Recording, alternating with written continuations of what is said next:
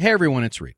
Before we get started, let's just remember that it was 44,000 votes in three states that ensured that Joe Biden was elected president in 2020. We must make sure that that margin is bigger and in more places come 2024. That's why I need you to join the union. Go to jointheunion.us and sign up for our field army that is going to ensure the future of American democracy. And now, on with the show.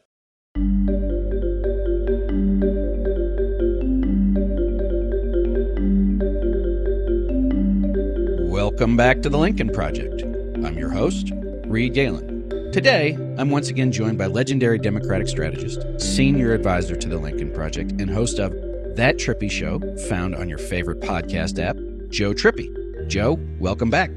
Great to be with you, Reed.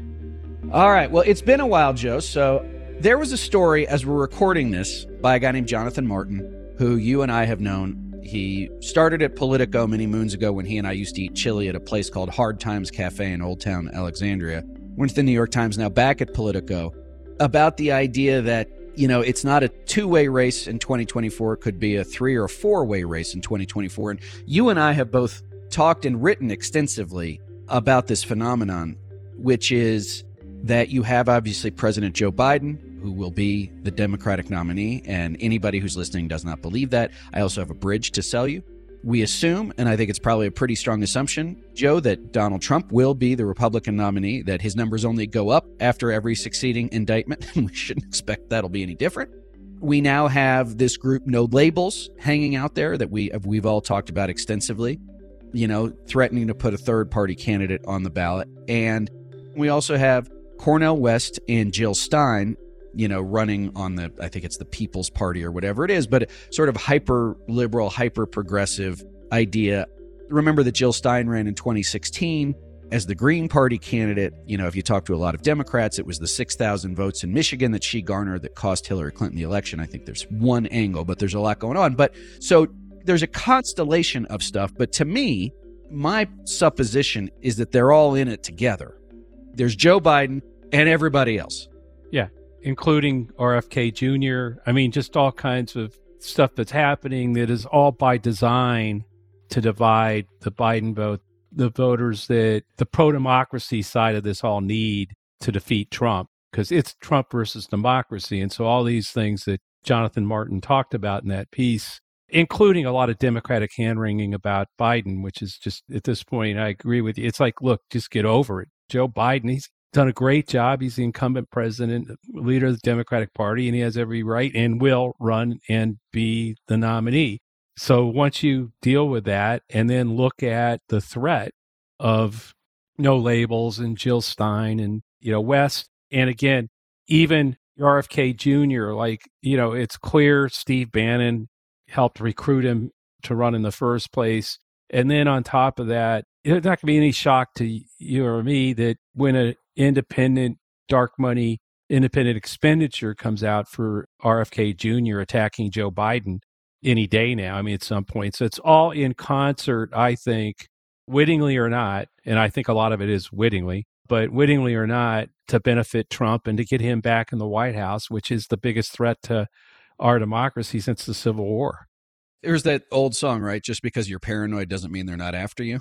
yeah, exactly. Sometimes uh, I feel like I'm taking crazy pills, but I think that we have to understand too that as our colleague and friend Trygve Olsen says, we have to fight the fight we're in, not the one we are used to or the one we wished we were in, which is, you know, I think too often, Joe, that, you know, because of the buffoonish nature of Donald Trump on an event stage or in an interview, right, where he just sounds so weird, that we don't give enough credit's not the right word, but we don't understand exactly how smart, how organized, how relentless, and how well resourced not the Trump campaign, but all of the organs around him, the rest of the movement. And I think we should always remind ourselves that this is a movement that are willing to do and say anything to spend time figuring this out. So you've got Steve Bannon setting up RFK Jr. Okay, why RFK Jr.? Because he's an anti vax guy, he's an anti establishment guy.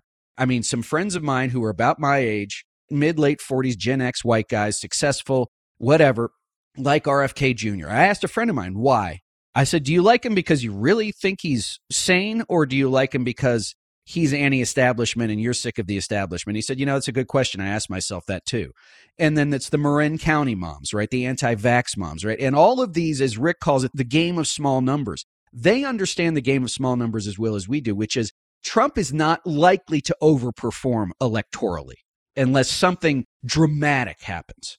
So they have to go shave as much support off of Biden, A, with Democrats, B, with independents, and C, with those soft Republicans that came across the line for Biden in 20 and came across the line for Democrats in 22. Trump got, I think, 46% of the vote in 2016. He got 46.7, I think, in 2020. He's never gotten over 50. Biden got 51% of the vote in 2020.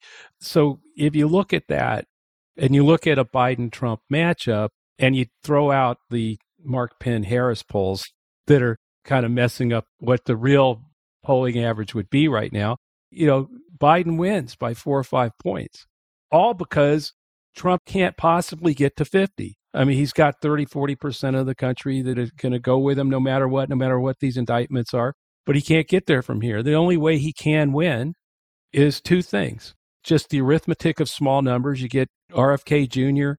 picking off anti establishment Democrats, taking it to Biden, running up Biden's negatives at the same during a primary that is just ridiculous, but they will do that and he'll probably get funding. But then the bigger one is the way you make 46, 45% of the vote a winning number is by siphoning off the pro democracy, the anti Trump vote and splitting people off of Biden, whether it's because of no labels or Cornel West, you know, or any of it. We're getting to a point where every single thing that is out there, any candidate, is actually helping Trump win, helping siphon votes away from Biden. And that's the real danger. I mean, I think that's the way that puts Trump back in the White House. Right. And I think you make a good point. Let's just stick on Kennedy for a second. First of all, if his name was Bob Smith Jr., right, no one would give two hoots what he thought about anything.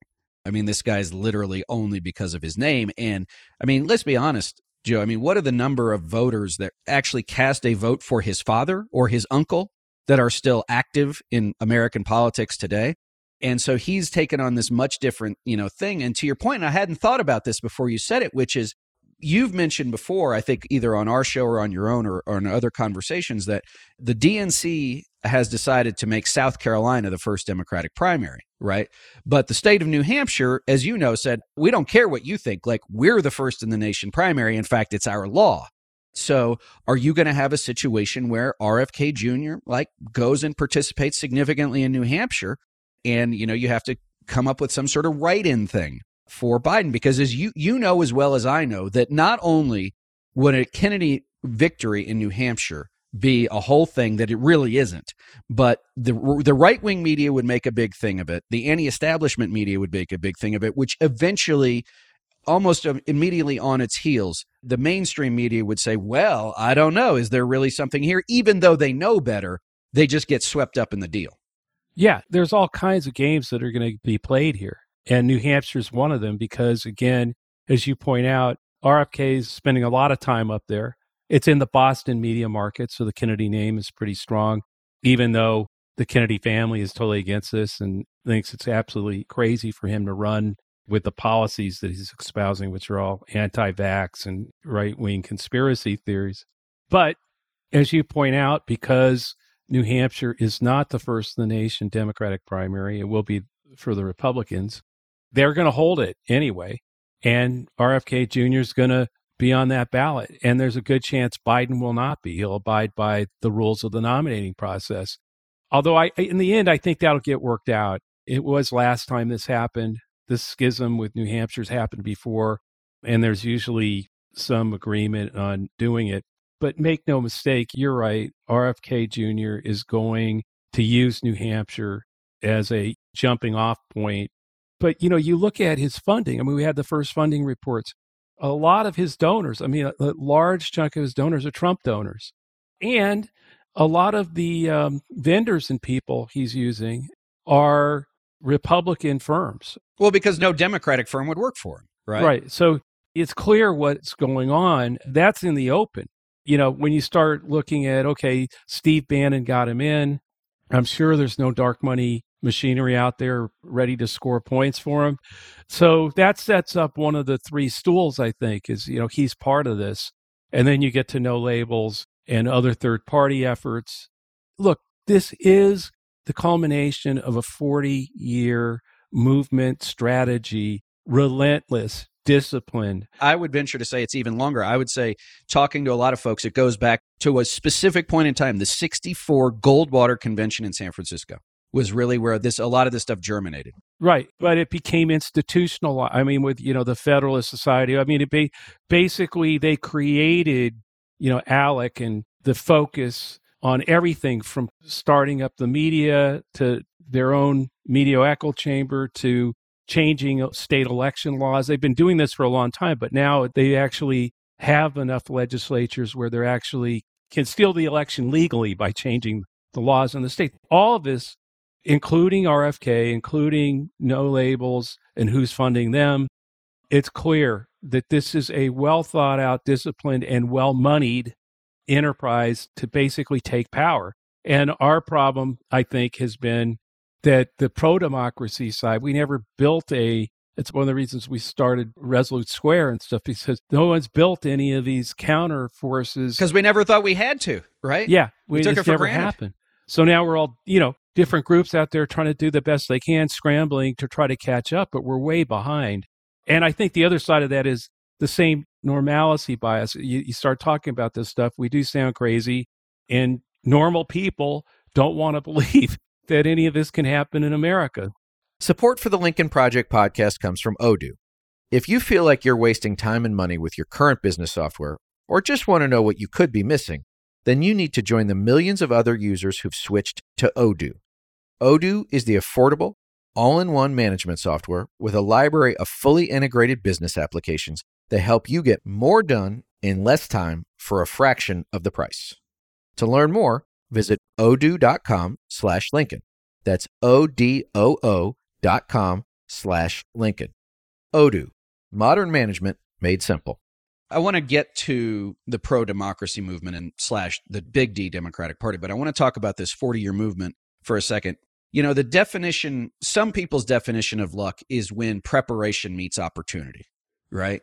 So you take a 40 year effort of the Federalist Society, Young Americans for Freedom, you name it, right? All this other stuff, Heritage Foundation, ALEC, all these things.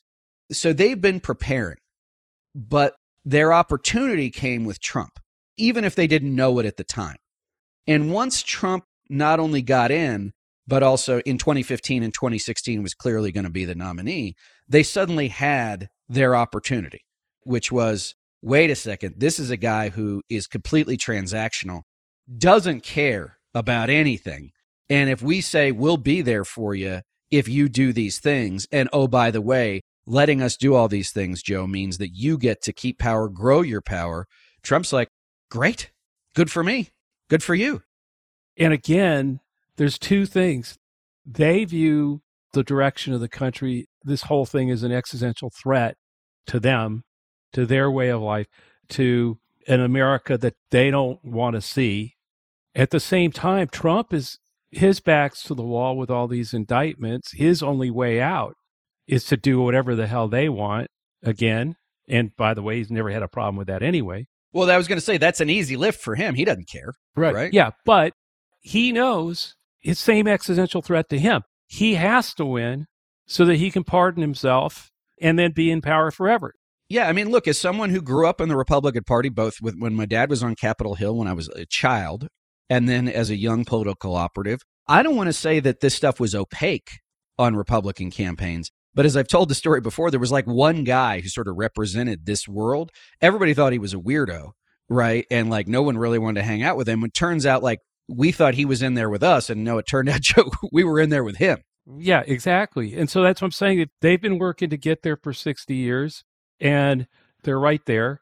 They've got a guy, Trump, that is willing to help them seize it.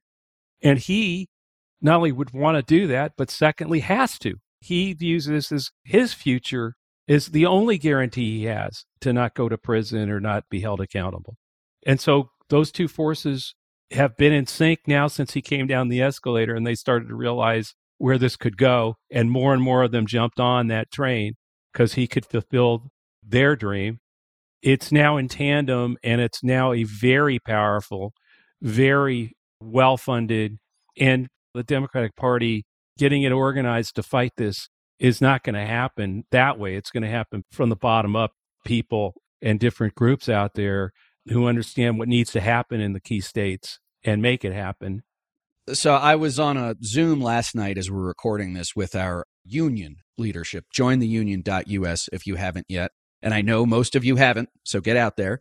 But they were asking about that very thing about, you know, how we're going to organize, et cetera, et cetera. And I said, you know, because one of the, you know, Will Rogers famously said, I'm not part of any organized political party. I'm a Democrat. And I said that, you know, that's why people like us, you know, help exist. Some of the folks are Democrats, some are Republicans, some independents. It really doesn't matter. But if we can provide a bullhorn to get the message out, if we can provide, you know, a little bit of glue or a hinge around which other people can move, like great. Like we don't care. And as I said to them, and I've said, and I'll say to you, Joe, you know, the thing about coalition fighting is that you don't agree on everything. You just have to agree on one thing.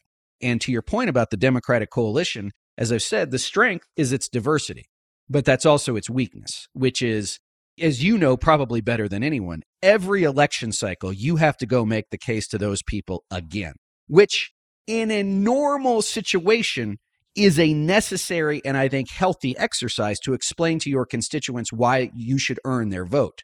But in a time of, as you said, existential threat to democracy, you're like, please just, please just do what we ask, right? But that's not how it's going to be. It's going to have to be day in and day out for the next 16 months or whatever at the doors, convincing people.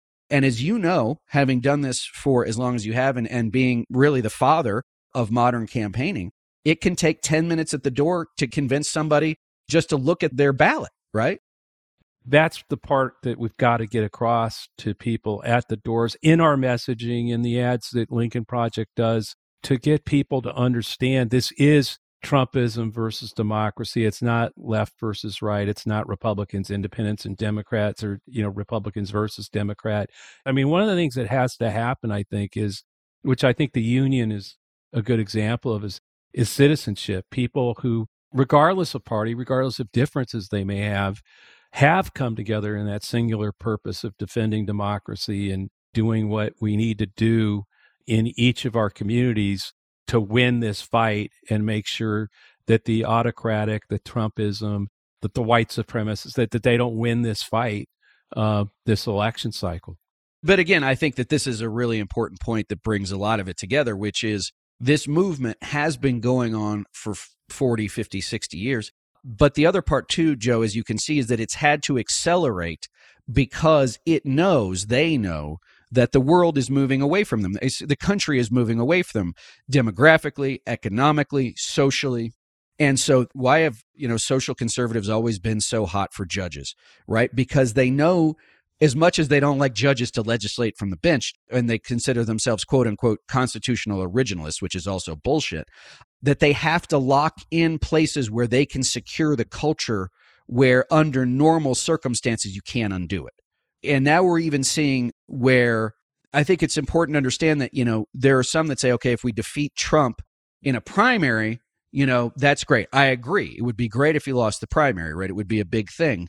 I think we could, you know, spend another hour on the dynamics of that. But the problem with that thinking, as far as it goes, is the movement doesn't end if Trump loses the primary. There's all sorts of other stuff that's going to happen that I, you know I don't I don't even want to think about, but we will have to eventually. But also, the poison has seeped down into the states. It's seeped into the judiciary. I mean, let's use Alabama for example. This Supreme Court, this conservative Supreme Court, Joe, told the state of Alabama that it had drawn congressional maps that intentionally excluded a district that should be African American, which would be a second black district in Alabama. The Alabama legislature said, huh, okay, they redrew a map, still only had one black district, and passed it into law. Now, the Supreme Court doesn't have some sort of police force that can go down and tell Kay Ivey and the legislative leadership, you've got to do this. And so this is where, you know, when democracy meets tyranny, a lot of times democracy is sort of without answers because it's like, well, what do we do now? Because are you not going to seat the Alabama delegation in 2024 if they don't change the maps? Is the Supreme Court going to say this is invalid? And now we're off the sort of map of democracy and into a place where this is a perfect, it's nullification, for lack of a better way to right. put it.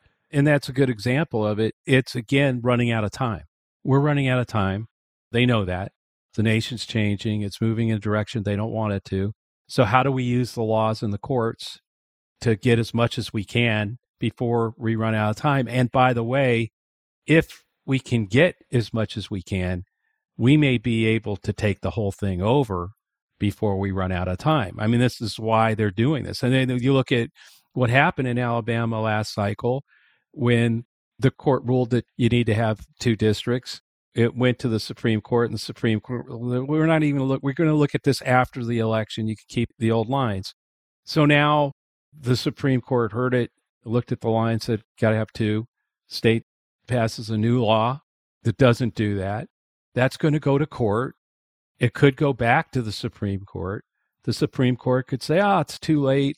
We'll look at it again after this election. Or they could tell them to do it again. The problem is it's just a hamster wheel, right? Yeah, exactly. And they, they tell them to do it again. They pass another law. It doesn't do it. I mean, that's what I'm saying. It's a, you're right, the hamster wheel.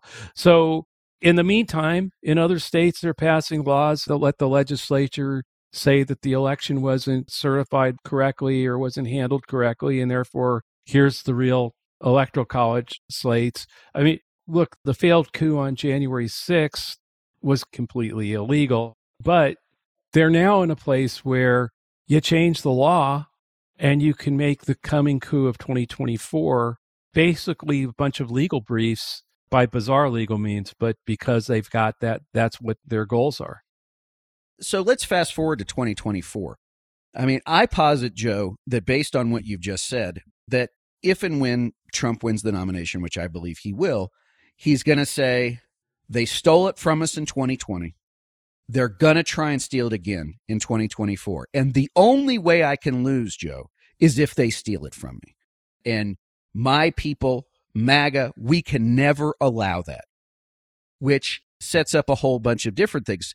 To me, I think something that, that our friend Simon Rosenberg has said is that means we got to get Biden to 55% in as many states as we possibly can because a couple of things. One, that's a blowout electorally, but two, at that level, it would even say to some of maybe Trump's more fervent backers, you know what, like it's not 11,000 votes in Georgia, it's 50.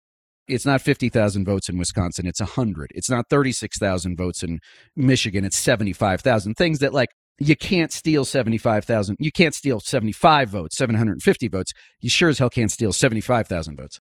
Yeah, well, we want them on the phone asking, I just need 342,000 votes. Right. I need you to find 342,000 votes.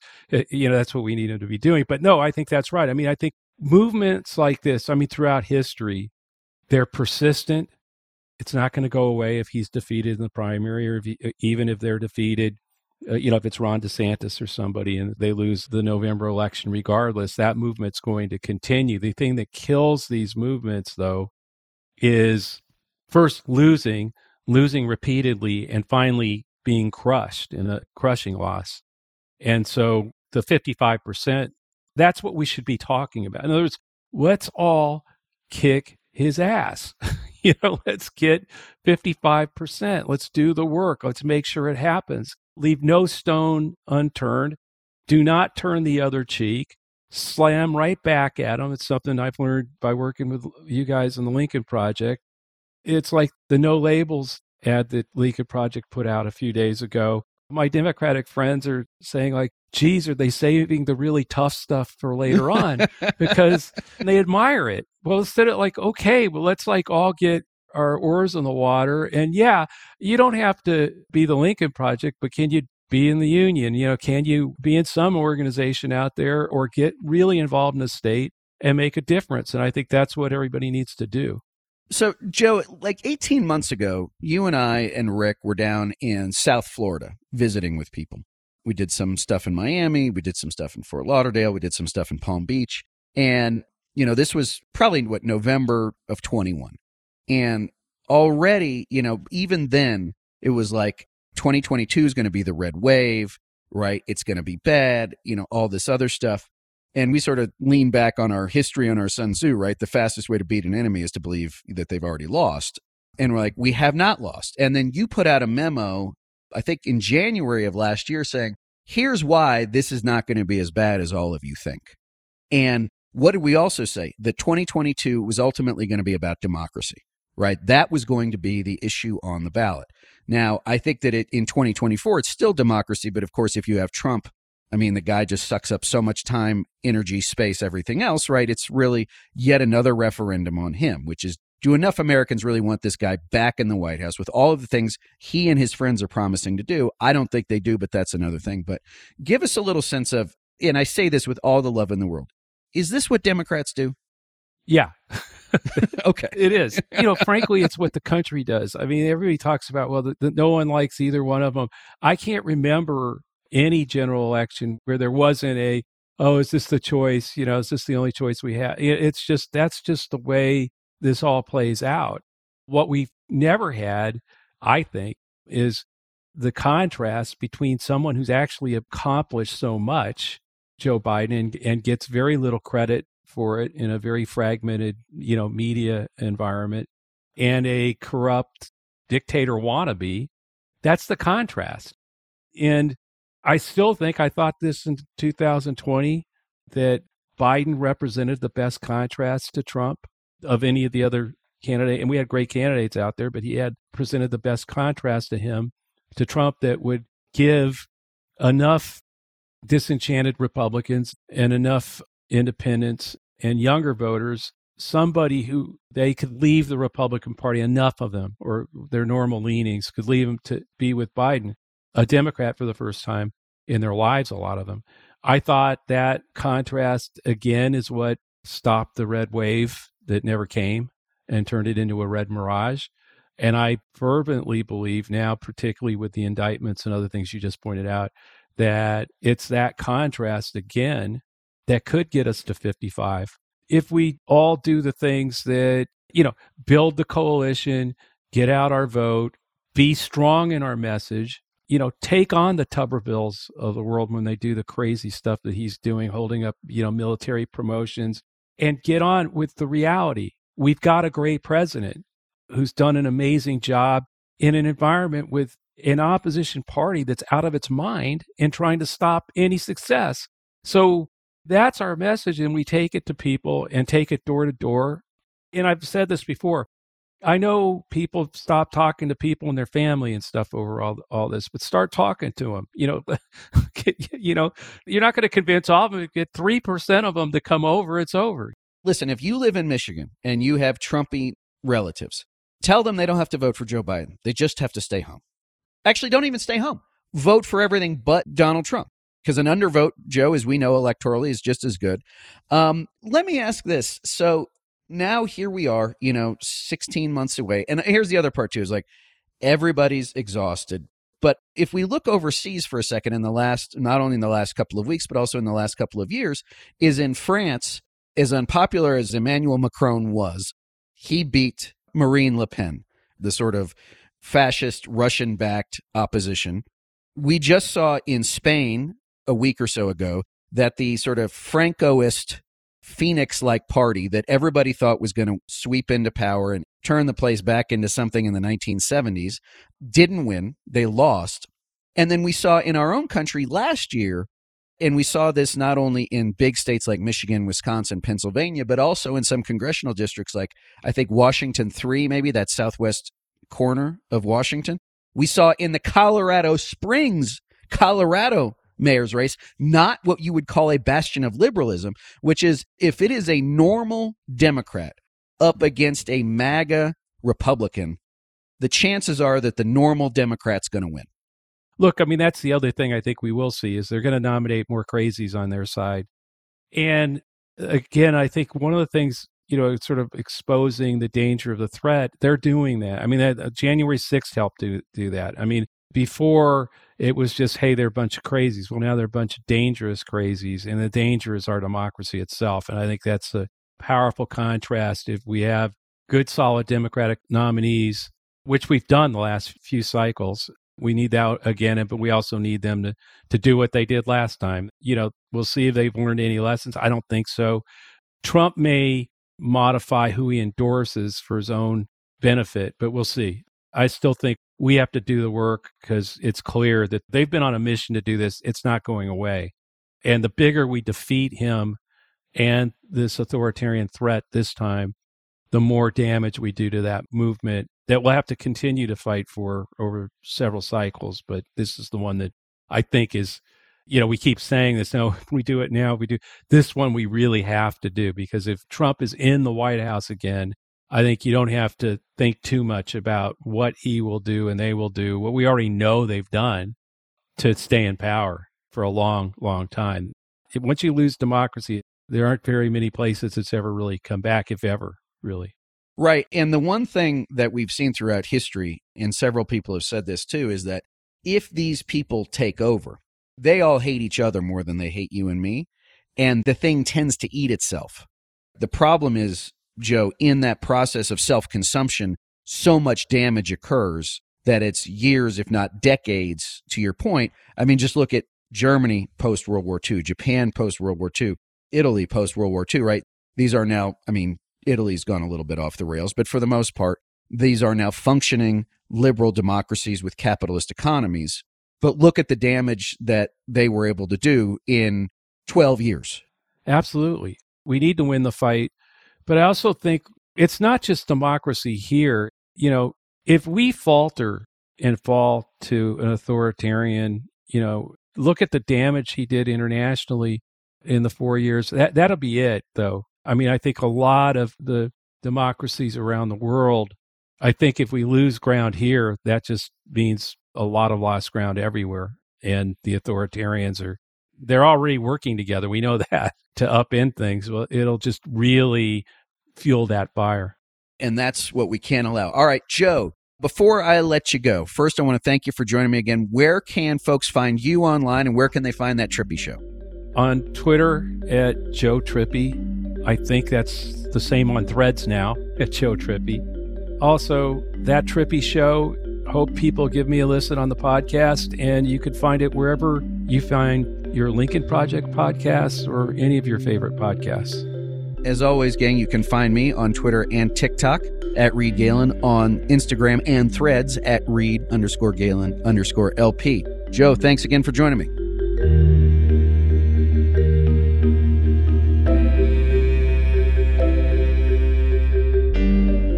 Thanks again to everyone for listening. Be sure to follow and subscribe to the Lincoln Project on Apple Podcasts, Spotify, Google, or however you listen. Don't forget to leave a five star review. To connect with us, follow us on Twitter at Project Lincoln, and for more information on our movement, to join our mailing list, subscribe to our newsletter, or make a contribution to our efforts, visit lincolnproject.us. If you want to message the podcast directly, please send an email to podcast at lincolnproject.us. And if you want to personally join the fight to save our nation's democracy, visit For the Lincoln Project, I'm Reed Galen. I'll see you on the next episode.